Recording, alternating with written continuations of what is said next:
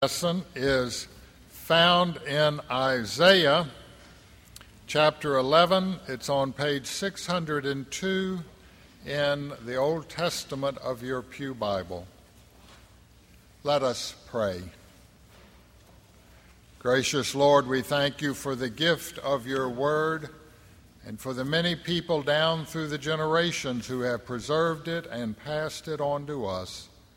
Grant us your Holy Spirit now as guide and teacher, we pray. Amen. Isaiah chapter 11, beginning with verse 1. A shoot shall come out from the stump of Jesse, and a branch shall grow out of his roots. The Spirit of the Lord shall rest on him, the Spirit of wisdom and understanding, the Spirit of counsel and might, the Spirit of knowledge and the fear of the Lord his delight shall be in the fear of the Lord. He shall not judge by what his eyes see, or decide by what his ears hear. But with righteousness he shall judge the poor, and decide with equity for the meek of the earth. He shall strike the earth with the rod of his mouth, and with the breath of his lips he shall kill the wicked. Righteousness shall be the belt around his waist, and faithfulness the belt around his loins. The wolf shall live with the lamb, the leopard shall lie down with the kid, the calf and the lion and the fatling together, and a little child shall lead them. The cow and the bear shall graze, their young shall lie down together. The lion shall eat straw like the ox. The nursing child shall play over the hole of the asp. The weaned child shall put its hand on the adder's den. They shall not hurt or destroy on all my holy mountain, for the earth will be full of the knowledge of the Lord as the waters cover the sea. This is the word of the Lord. Thanks be to God.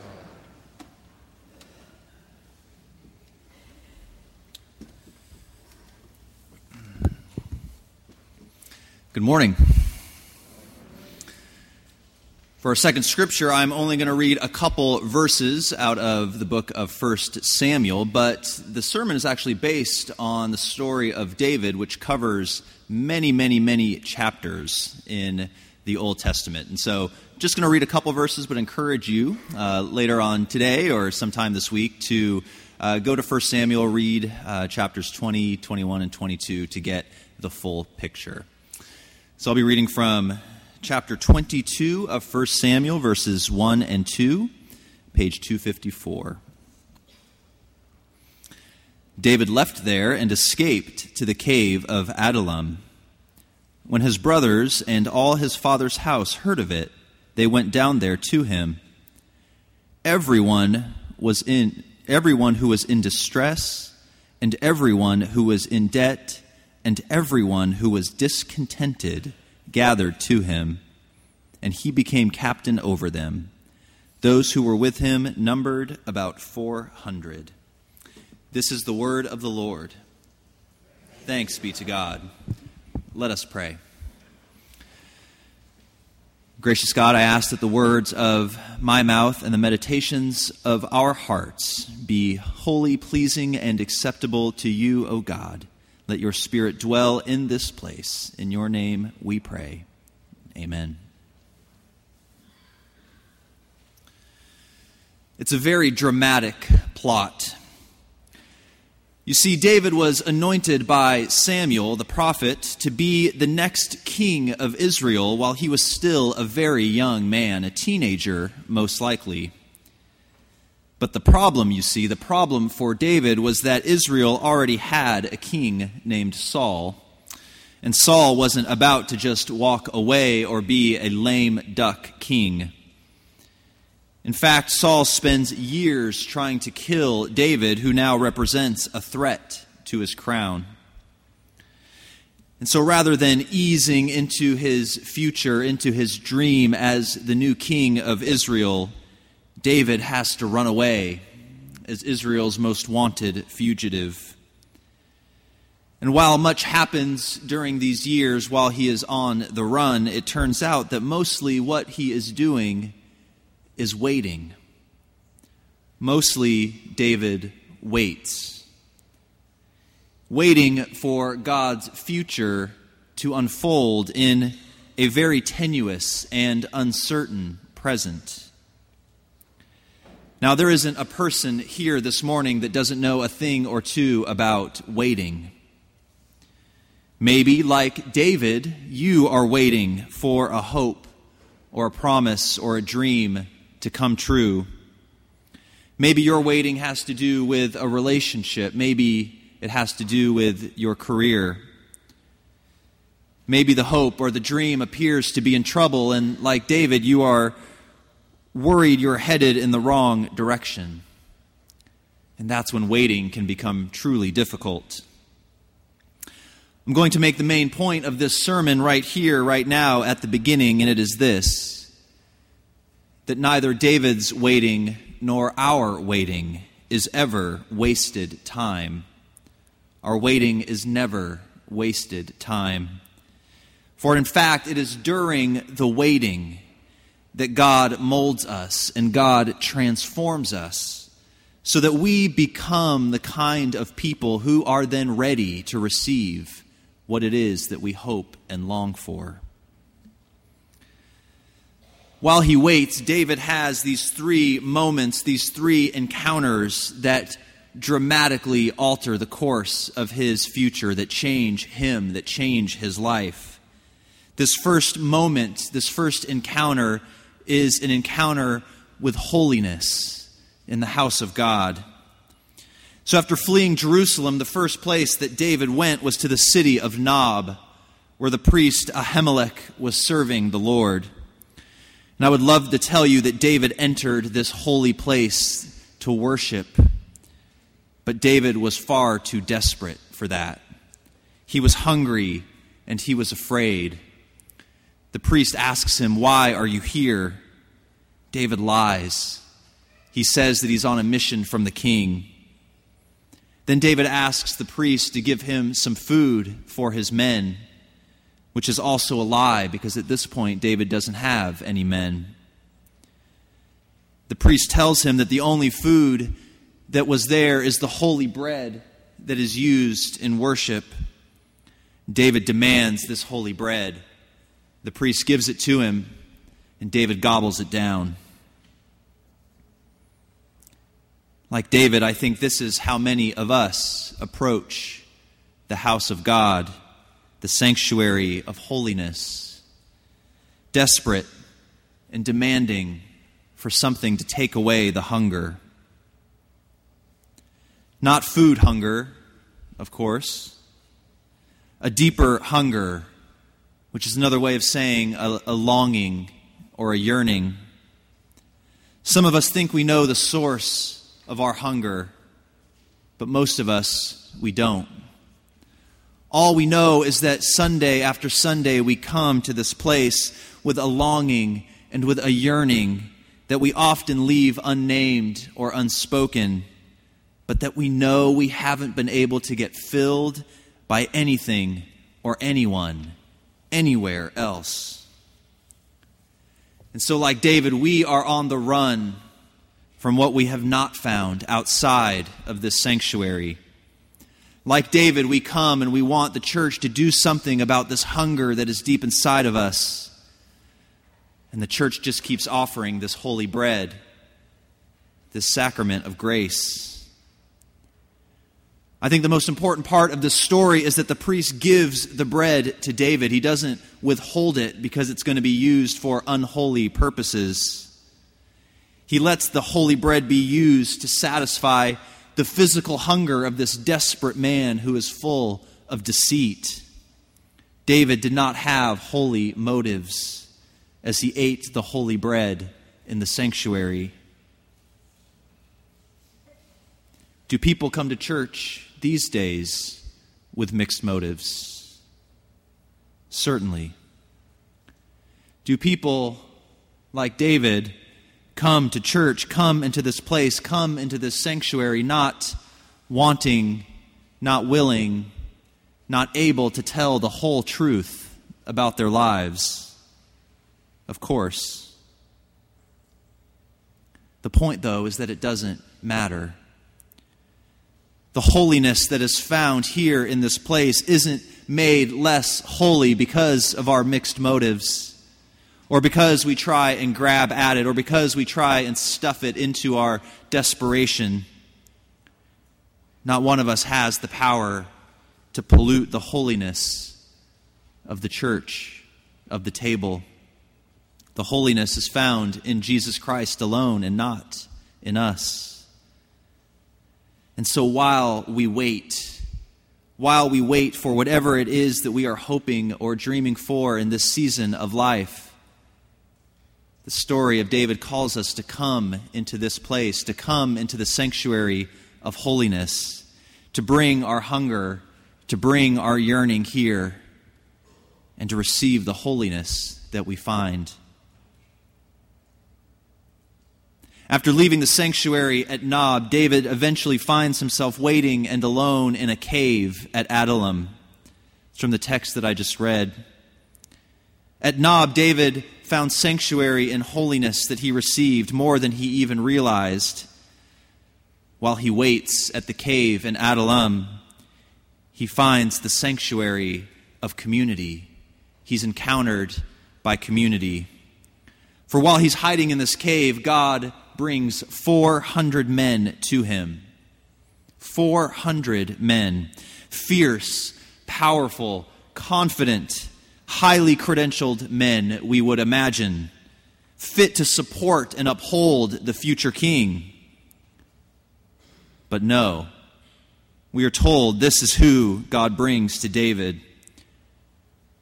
The text says, everyone who was in distress, everyone who was in debt, everyone who was discontented came to him.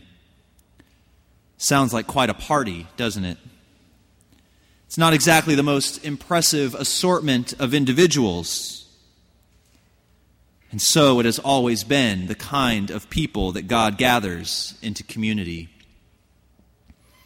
On this worldwide Communion Sunday, the church gathers from north and south and east and west, speaking almost every language under the sun and we take our place at this one table of our Lord.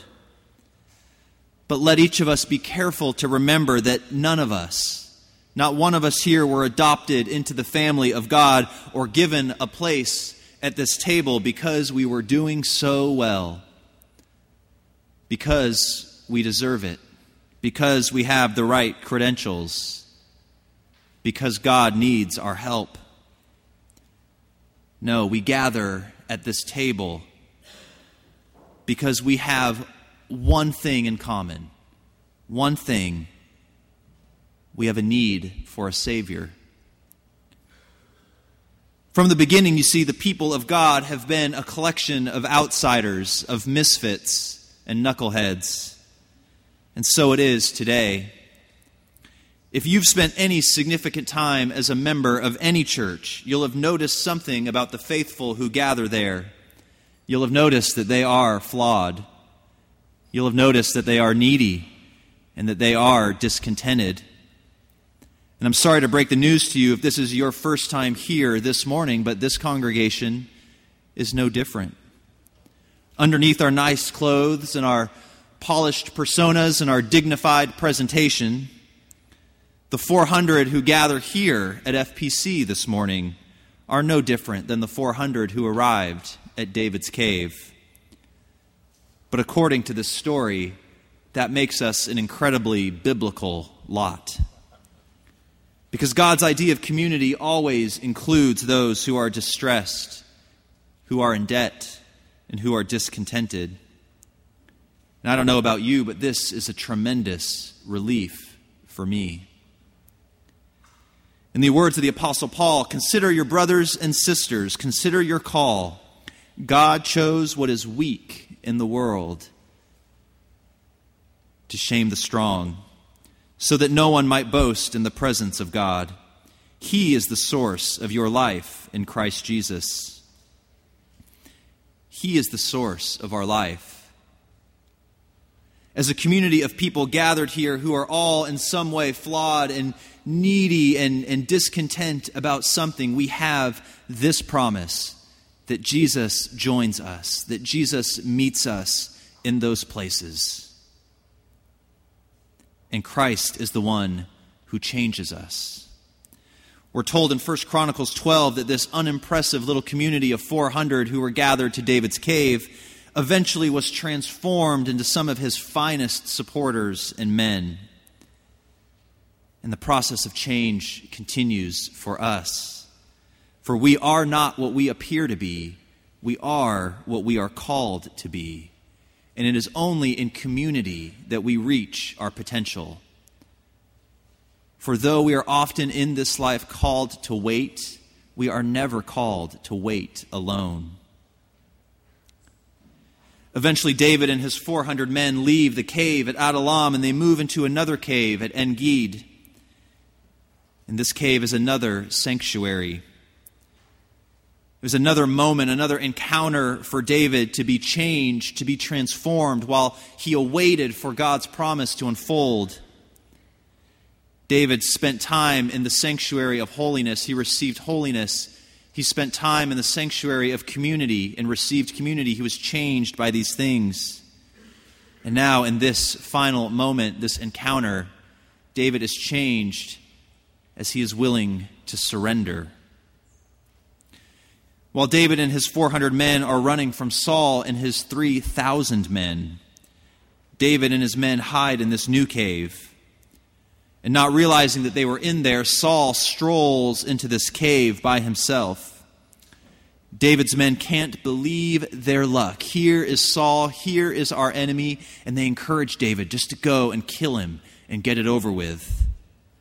But David refuses, and he says, How can I raise my hand against the Lord's anointed? And so instead, this is what he does. He sneaks up behind Saul while Saul is sitting down, and, and David cuts off a piece of Saul's cloak. And then when Saul leaves the cave, David runs out after him and he holds up the cloak and he exclaims, My Lord Saul, King, see the corner of your cloak in my hand. Know this day that my hand will never rise up against you. And this broke the old king, who responds, You are more righteous than I for you have repaid me good for evil. Now I know that you shall surely be king. What happens here? I think what's happening is that while David is waiting for the faithfulness of God to unfold in his life, he knows that he is called to surrender control, that he's called to let go of his own agenda. Because you see, David could have taken matters into his own hands at this moment. He could have eliminated his enemy. He could have put an end to his running and his waiting with just one twist of the knife. It would have been the pragmatic, expedient course of action. But somehow David knew that to act in this way would not be an act of faith. We are all tempted to take shortcuts when we get tired of waiting, especially when it seems as if God's faithfulness and the fulfillment of God's promises are remote or a long way off. We would rather take matters into our own hands. And so, like David, we are challenged to surrender our demands upon God's timing for our lives. To surrender our demands upon God's timing for our lives and instead lean into a trust in God's goodness and faithfulness. Because raise your hand if you think that you know what you need and when you need it better than God does. Anyone? Then why do we act as if this is the case? Why do we act if this, as if this is the case? Why do we find it so difficult to surrender our agendas, our our sense of timing, our hopes, our lives to the one who made us and calls us and holds us and who simply asks that we trust and keep faith. Life is full of waiting. We all know what it means to wait. And I think God designed it that way. We will always have big hopes and dreams that await fulfillment in a near or distant future. David certainly did. But if we take our cue from David, we see that there is much that is significant and important and critical that is happening in the meantime while we wait. Because as we wait for the faithfulness of God to unfold in our lives, we are invited into a process of transformation that shapes us and that deepens our faith. In the meantime, we're called to care for those that God puts in our path, including our enemy. In the meantime, while we wait, there is giving, there is generosity, there is hospitality to share. In the meantime, while we wait, there is forgiveness to offer and forgiveness to receive. In the meantime, while we wait, there is holiness that is offered to us. There is a community here that gathers that we are called to love. And on this World Communion Sunday, we come to this table as pilgrims, joined together with brothers and sisters around the world to feast at a table of grace that is a sign and seal of God's promised kingdom that was inaugurated in Jesus Christ and that awaits fulfillment in Jesus Christ. And so we feast. And while we feast, we wait. And while we wait, we are changed. Thanks be to God.